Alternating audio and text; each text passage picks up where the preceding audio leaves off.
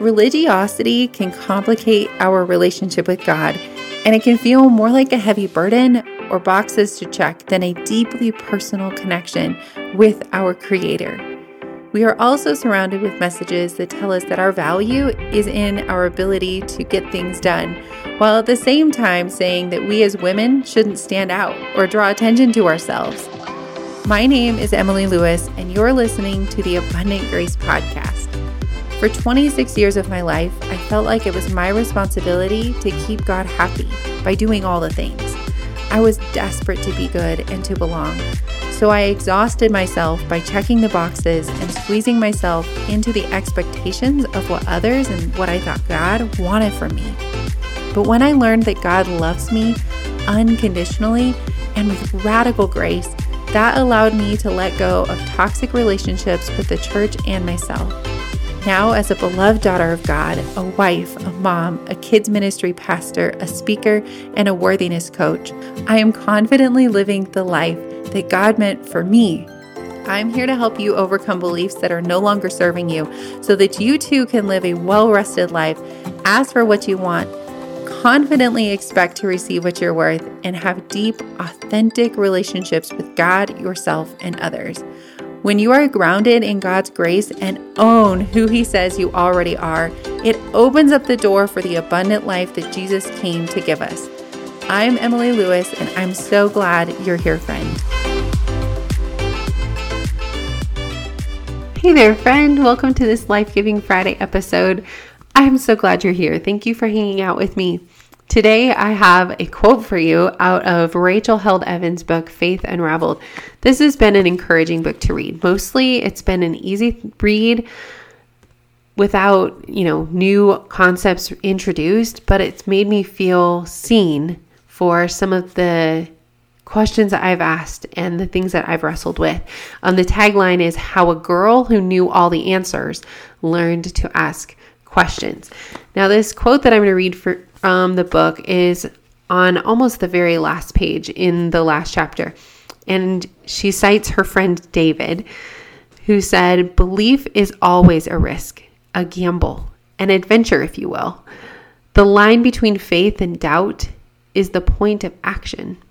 You don't need certainty to obey, just the willingness to risk being wrong." See, I've also heard it said that the opposite of faith is certainty, where we're sure we have it all figured out, but he defines it as when we start taking action is when we show that we have faith in something, or we believe that something is necessary. And I've felt tension inside of me with trying to be more bold and growing in courage in the way that I speak and being sure of myself and not holding back. And the tension that I felt is I don't want to be dogmatic and black and white, but I want to believe in something. I want to stand up for something. And how do I do that without creating polarizing things? Right? We have way too much polarity in our world where I'm right, you're wrong, Republican, Democrat, you know, just so much at each other. So how do we walk this line of boldly proclaiming what we believe to be true while also being gracious? You know, grace and truth. And he says at the end of this, you don't need certainty to obey, just the willingness to risk being wrong. So speaking boldly isn't about, I have all the answers, I've got this figured out. It's about being willing to take action on something we believe and willing to adjust and make corrections as we go, because we're not afraid of being wrong, which is one of the most freeing things when we own our worth, is not being afraid to be wrong or not being afraid to fail.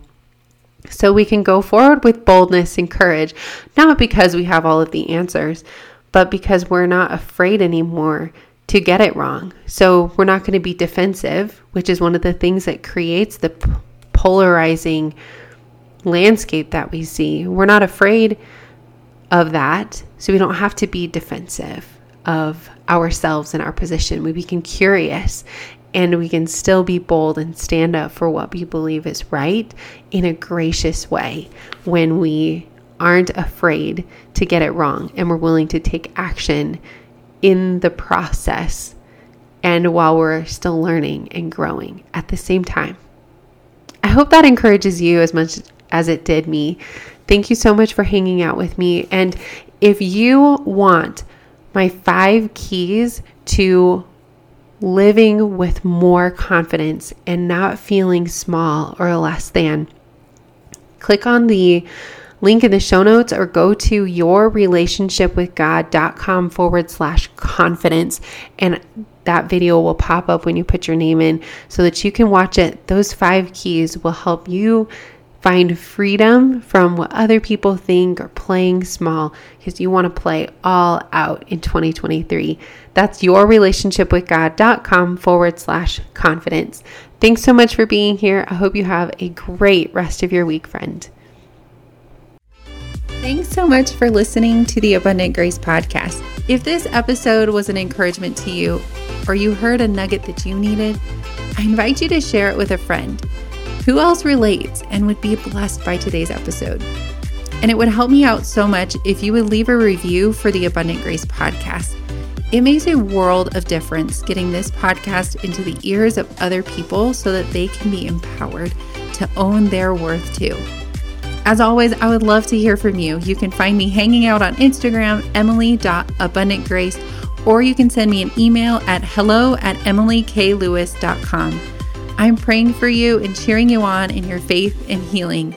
Have a great rest of your day, and remember, there is nothing you can do to add or take away from your worth, and there is nothing you can do that will make God love you more, and nothing you have done that makes God love you any less.